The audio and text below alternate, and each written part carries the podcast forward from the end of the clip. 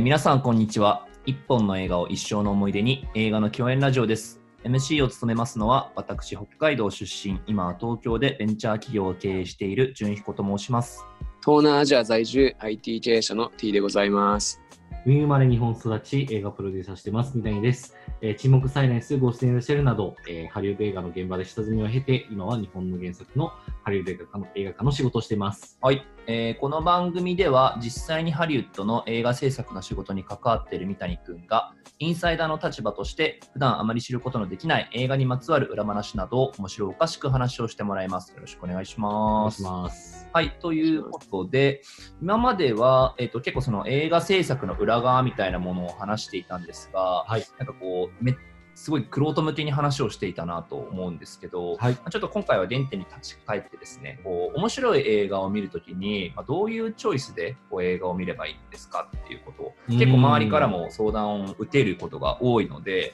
まあ、その辺をこう、話をしてほしいなと思ってます。確かにね、これは、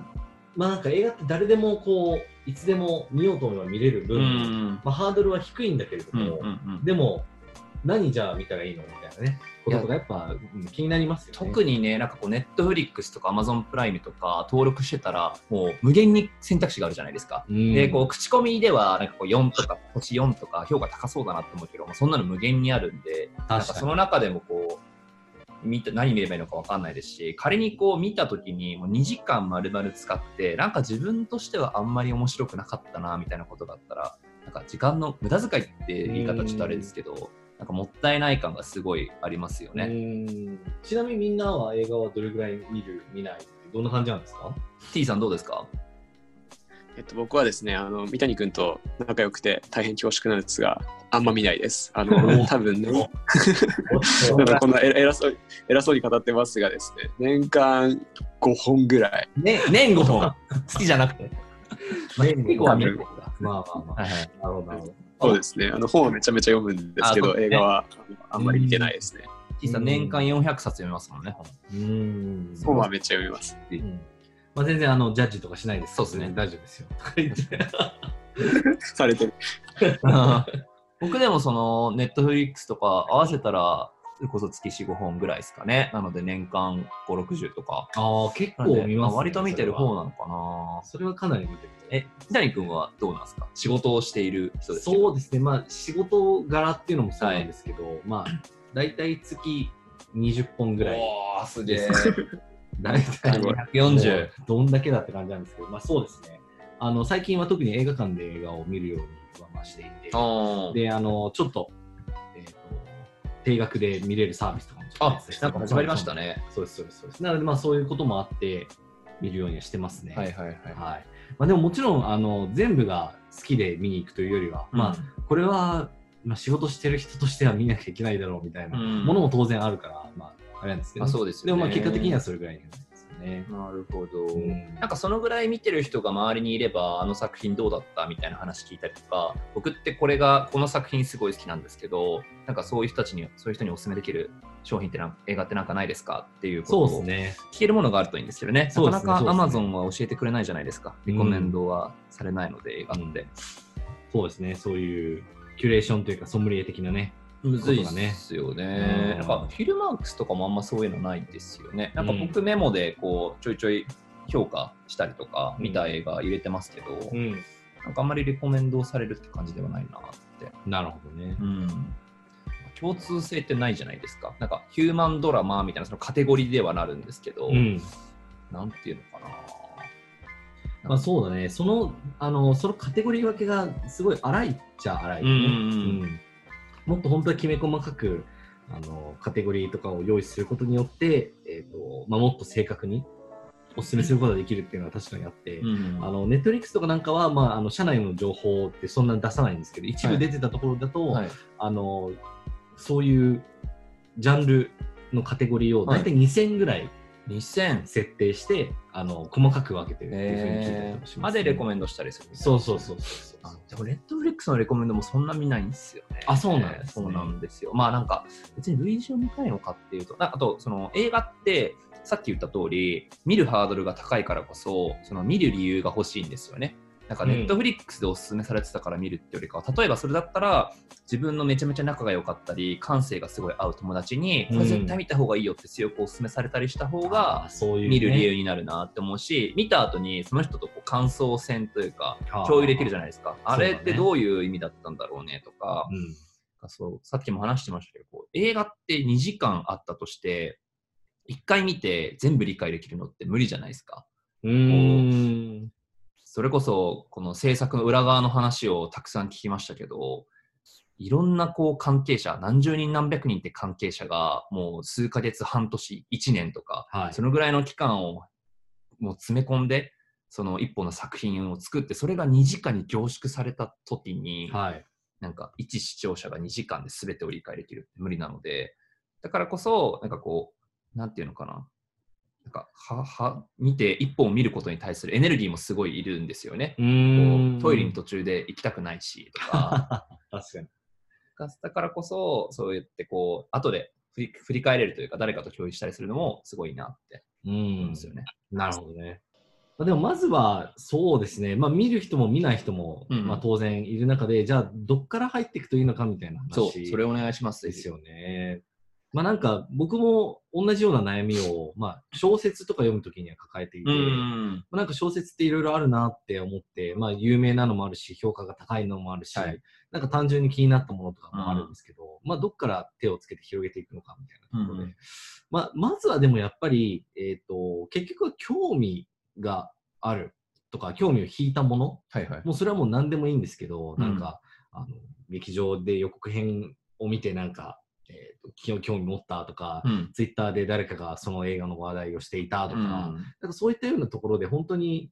身近なところからですね、まず何かしら流れてきた情報で、ちょっとこれはピピッときたものは、まずはちょっと拾ってみようかなっていうところから始めるのがいいと思うんですよね。なるほうど。とりあえず見ろと。とりあえずそうですね、まあ、まずは何何かしら、うんちょっと一回じゃあ、なんていうのかな。じゃあもう今日の夜、とりあえず映画館にまず行ってみようみたいなことでもいいし、はい。で、今かかってる映画の中で、じゃあどれが一番興味があるかなみたいなもので、見に行ってもまあもちろんいいかもしれないですし、まずはそうですね、その取っかかりみたいなのは、でやっぱ興味から入っていくのが一番いいと思うんですよね。ああ、このの歴史の描いた映画が好きだから、いなんか歴史のものだったらちょっと見てみようかなとか、ああ、僕それありますね。そう、はいとか、原作の小説は読んだことあって、なんか司馬遼太郎が好きだからそれをうん見ようとか、はい。はいそういうようなとっつき方っていうのはあるかと思うんなるほですよね。ど。うんじゃあすごいこう、ジャストアイデとか、例えばのケースで、僕が映画ど素人で、でもうん歴史めちゃめちゃ好きで、うん。じゃあ、そうだななんかこう戦争の第一次世界大戦、第二次世界大戦とかあの辺の歴史がすごい好きです。んああいうのが好きなんですけど、どういう映画見たらいいのありますか？って言われたら、うん三谷君だったらなんて答えますか？って言ったら、例えば、えっとまあ、今かかってる映画とかだと、はいあじゃあ1917っていうやつがありますよねって言って、これはまあ1917年の,、はい。まあそのイギリス、えーイギリス兵が、まあ、ある伝令を届けに、まあ、奔走するまあ話なんですけど、はい。みたいなところから、そこからあのまず入っていくといいんじゃないの、うんみたいなことで、うん多分反応すると思うんですよね。なるほど。そうそうそう。で、それを見てみるじゃないですか。はい。で、見てみたときに、どういう感想を抱くかっていうのも結構まあ大事なポイントだと思っていて、例えばじゃあ、なんか、なんかカメラワークがすごかったあとか、あ、はい。そういうことを気づいて、なんかこう感じる人だったら、あ、じゃあこの人はなんかこういう映像とかでなんかこう工夫があるようなものが好きなのかな、みたいなところで、ちょっとずつこう広げていったりとか、うんそう、その映画の、えっ、と、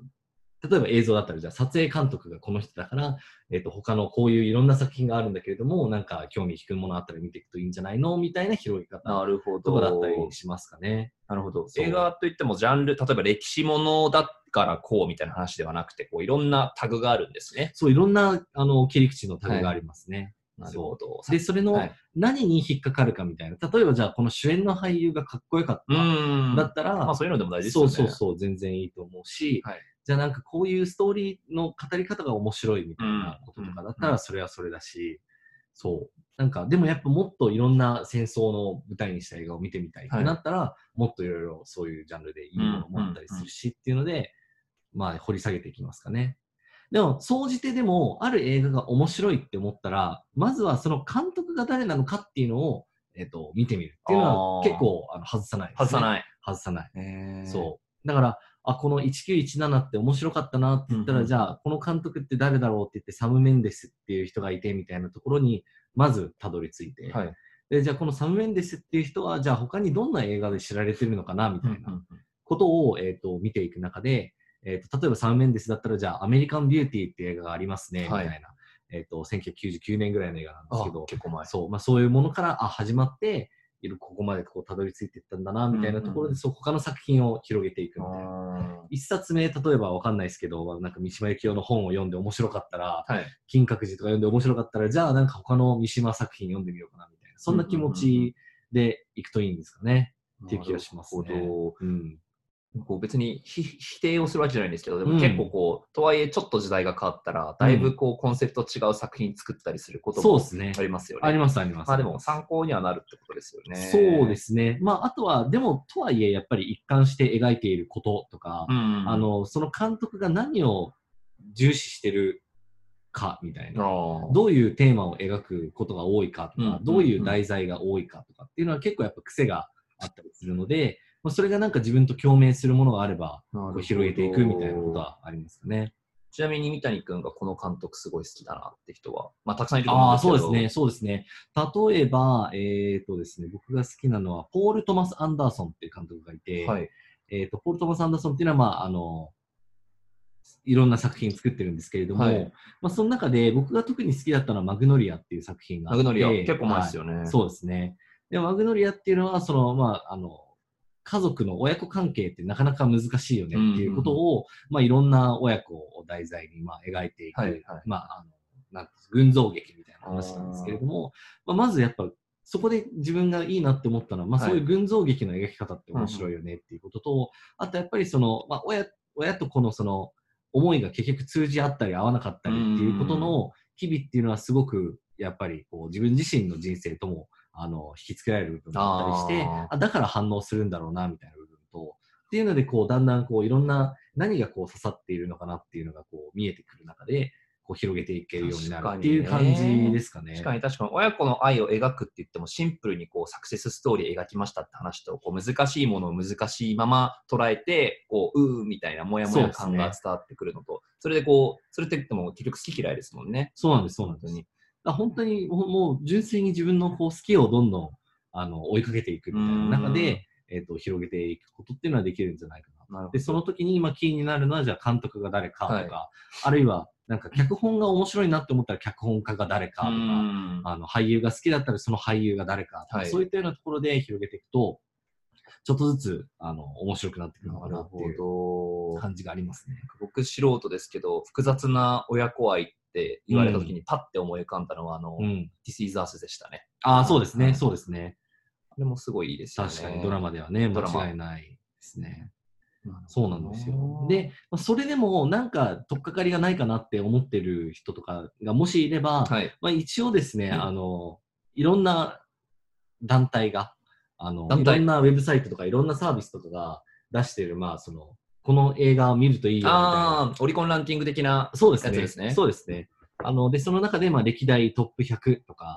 なんか。そういうのってあったりするんですけれども、まあ、その中の一応3つちょっとはい。お伝えできればいいなっていうのがあって、ほうほうほう1個目はですね、これ、えっ、と、メモには3個目に書いてあるんですけど、IMDB っていう、IMDB。IMDB っていうのは、えっ、と、インターネットムービーデータベースっていう、ほえーとすごそササイトの略なんですけれども、まあ、そこはもう完全に、まあ、その世界規模で、えっ、と、いろんな映画の口コミを集めてるっていう。う。えー、あ、口コミサイトなんですか？そう、基本的には口コミサイトで、えで、えっ、と、まあ、0点からまあ10.0点までっていう、はい。その、えっ、と、軸の中で、まあ、例えば8.0以上だったら、まず見てもいいんじゃないの？みたいいい映画っていうことになるんじゃないのっていうような見方がされるんですけれども、まあ、その中でですね、まあ、A- IMDB のトップ250っていう、えーとうん。ページがあって、で、まあ、そこを見ていくと、本当に一番評価が高かったものから、まあ、順に250個並んでるんー、ですけれども、これは割と外さないですね。民意を一番母集団が大きい形で、はい。えー、と集めてる、集約してるっていう意味では IMDB は一番信頼は結果的にはされてますね。アンケートの集計数がめちゃめちゃ多いってことですか？そうです。ね。多いのと、やっぱり、あの、なんて言うんでしょうね。ちゃんと見る目のある人たちというか、結構その母集団もしっかりしてるかなっていう感じがあるので、えあの、割と正直に、だから良くなかった映画とか普通に6.0とか、おーいいっすねいいっすね。5.1とかそういう風に出たりするので、はいはい。そこは割と、あの、映画の出来出来を割と結果的に正確に表現できてるかなるほど。なってい感じがしますね。ね。ちなみに1位は、1ショーシャンクの空にでした。そうなんです。へえ、僕も大好きです。ショーシャンクの空に。ってい。うのははいやっぱり本当に全世界的にいいなって言なわれてるるほど。映画で、だもしもう何にもわからないっていう人はもうはいショーシャンクまず見ればいい、いいですね。まずは指標が。そう。まずショーシャンク見て、ちょっと長いですけどね。ちょっと長いですね。あれ ?3 時間ぐらいありましたっけ?いや、まあ2時間二時間強かな。二時間強かそうそうそう。みたいなとこから始めるといいかもしれないですね。だからそのリストを潰していくでも全然あ確かに確かに。そうですよね。ある程度それで自分の好み分かってきますしね。そうそうそうそうそう。とか、まあ、あとは、えっと、アメリカ映画協会っていうのと、はあとはイギリス映画協会っていう、はいはい。それぞれ AFI、 American Film Institute っていうのと、まあ、BFI、 British Film Institute っていうところの、まあ、出してる、えっと、リストがあるんで、はいそれも調べてもらえば出てくるんでなるすけれども、ほど。まあ、AFI はアメリカ映画はい。のみ、はいで、BFI は割と全世界から集めてるっていう、ちょっとあの違いがあるんですけアメリカ、アメリカ映画だけなんですね。そうなんです。それの、まあ、やっぱトップ100っていうぐらいだから、はいやっぱそれだけの価値があるものは多いですね。ただ、だ、えっとこれもちょっと注意が必要なんですけど、はいクロートが割と、割とクロート受けするというか、あの映画の批評家とか、そのまあ、割とプロフェッショナルな人がうんいいって思ってる作品がよく並んでるので、やや高度っちゃ高。度なんですよね。だから IMDB から始めるのは一番いいの一かなと思って旦ね、民意ですもんね。そうなんです。っていうのはありますね。はいはい、結構違います、その例えば A5 と BA5 でも全然こう取り上げてる作品が違ったりするんですか？そうですね。あの、そこは結構違います。面白い。はい。なるほなのででも、あの、あれなんですよ。あの、まあ僕らがやっているイベントの方でですね、はいはい。映画の共演のイベント。で、はい。割と上位に入ってくるような作品、てい取り上げている作品が割とそこの上位なんですね。だけがあったりしますへね。えそう。うまあでもね、あ、T さんがでも、あれですかね。どうすかいや、そうなんですよ。あの、あの、やっぱ聞いてて、ちょっと、あの、僕、すみません、映画見なくて、ちょっと教養不足なんですけど、やっぱりとはいえ、一人で見るのって、あの、まあ、仮にすごいえいい映画があったとしても、結構きついなと思って、はい、で僕もやっぱりその多分ちょっと思ったんですけど今一人であの新作の映画見たことないってことに多分気づいてあの僕絶対誰かと見てるんですよね。うん。あで誰かに誘われていくとかあの一緒に行くとかあのそういうなんていうんですかねいわゆるなんか一種の強制力みたいなのがはないいと、はい。はい、大事ですよね。あのなかなかきついな。逆にその、まあ、例えばあの今僕らがやってるようなイベントで10人で見るとかそういうことはい。すごい楽しいですし、うんうんうん。あのまあ、もう余裕で2時間でも3時間でもなんか見続けられるみたいなところがあったりしていて、うん、やっぱりこうなんかその映画自体の作品自体もすごいあの重要なんですけどその作品を見るその経験とかその体験みたいなところもなんかもっとその、まあ、素人向けにいろんなあの、まあ、種類というかが出てくるといいなと個人的にはすごい思思いますね。そうですね。まあ、まさにあのおっしゃっていただいたように、あの僕らはですね、まあ、このラジオを始める前にもともとやっている、うんうんいた、いるねイベントがあってですね、まあ、映画の共演っていうのはもともとイベントなんですよね。うんうんうん。えっ、と、もともとは、えっ、と、いい映画を見て、まあ、それを魚に、えっ、と、みんなでお酒飲みながら話しましょうみたいな、はい。まあ、そういう緩い回なんですけれどもね。うんうんうん。まあ、でもそれがやっぱり、結果的にはその一人で見るのも辛いし、うんあの何見たらいいのかもわからないし、うんみたいな部分の、結果的にはこうそれに応えてるような、うんうんうんまあ、イベントにはなってるのかなっていう感じで、まあ、なかなかごごご好評いただいてそうですね。なんだかんだ、もう、うんえ、1、2年ぐらいやってるんですそうですね、かね。もう2年やってますね。すごいこう僕も一参加者として最初行ったんですけどやっぱりこう、映画って一人で見て一人で消化するのってめちゃめちゃもったいないそれこそさっきあのお伝えしたようにこういろんな関係者がこうめちゃめちゃこうい英知を凝縮して作られたものなんで絶対語る部分ってたくさんあるよねみたいな話だったんでそれをみんなで共有しながら話すのはよりその映画を理解することにもつながりますしその新しい作品と出会えるきっかけにもなるしということでねこれは完全に宣伝なんですが、そんなイベントを今3回、2、3ヶ月に1回ぐらいですかね、うん。やってるので、もし興味がある方は、えっ、と、どうしよう、三谷君のツイッターアカウントですかね。そうですね。はい三谷金平で出てくるので、はい。そこまでご連絡をぜひいただければと思うのと、あとはせっかくなんで、えっと、まあ、こんな映画が好きなんですけどとか、こういうえっと、歴史が好きですとか、なんか自分の思考性も伝えた上でどんな映画見ればいいですかみたいな話も受け付けてくれますか？みたいな先生。あ、まあそうですね。全然もうぜひぜひ。じゃあ、そんなニーズがあれば、ぜひ、三谷君のツイッターアカウントまでご連絡いただければと思いますので、よろしくお願いします。よろしくお願いします。ということで、今回はこのぐらいにしておきますか。はい。はい。では、どうもありがとうございました。ありがとうございました。ありがとうございます。